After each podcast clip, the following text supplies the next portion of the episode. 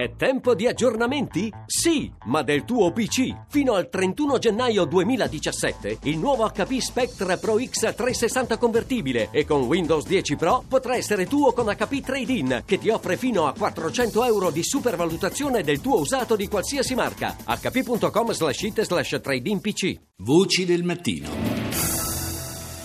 Andiamo a Pechino dal corrispondente RAI Claudio Pagliara. Buongiorno.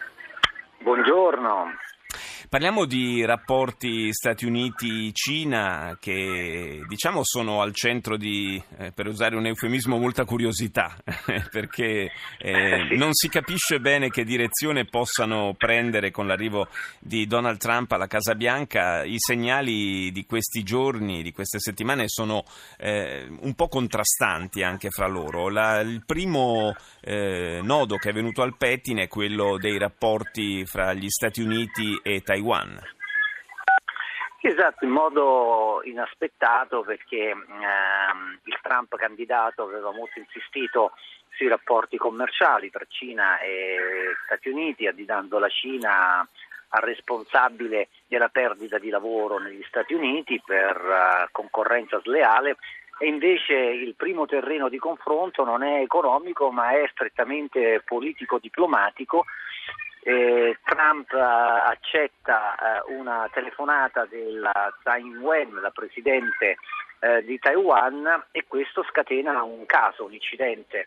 Ehm, Pechino risponde con una lamentazione solenne eh, perché come sappiamo per eh, la Cina Taiwan è una provincia del suo territorio e qualunque atto che un governo eh, occidentale, un governo straniero, tanto più eh, la superpotenza certo. eh, americana fa nei confronti eh, di Taiwan viene letto ovviamente come un atto ostile.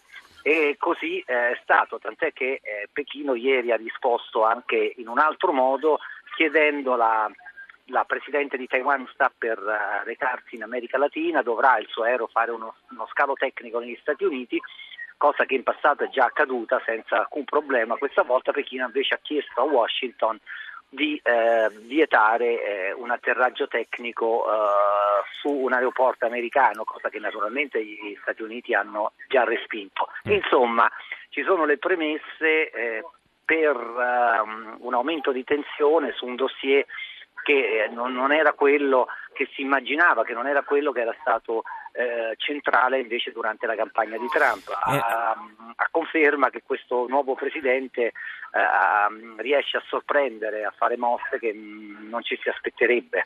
Eh, però eh, Trump, che tra l'altro in questi, in questi, ultimi giorni ha anche un po' punzecchiato Pechino via Twitter, eh, al tempo stesso sembra intenzionato a nominare eh, come ambasciatore a Pechino un, eh, un politico che è in ottimi rapporti con il presidente cinese Xi Jinping.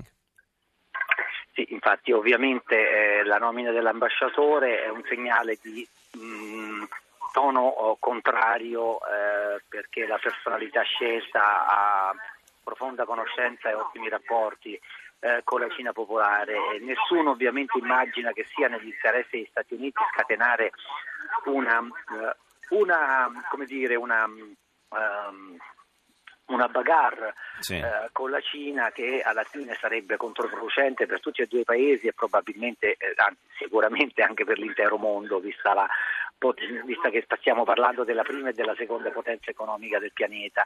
Eh, ma certamente Trump ha voluto sottolineare, questa, accettando questa telefonata, eh, da Taiwan un certo um, distacco dai giochi della diplomazia eh, momento in cui si è sollevata la polemica che i suoi collaboratori dicono assolutamente calcolata, nel senso che il, Presidente era consapevole che, eh, che questo atto sare, era, eh, rompeva una, una, consuetudine di non avere contatti al vertice col Presidente di Taiwan, eh, ha proprio voluto puntualizzare, puntualizzare più volte su Twitter che non c'è alcuna ragione per cui un Presidente degli Stati Uniti non abbia contatti con uh, uh, una presidente di un paese che, che, eh, che, gli Stati Uniti aiutano militarmente. Certo, e in maniera, e, in maniera anche massiccia. Questa, esatto, eh. come massiccia, quindi questa ambiguità è un'altra certo. volta, sta, è, è, il Trump che non accetta il politically correct sì. e, che, mh, e che in diplomazia sperimenta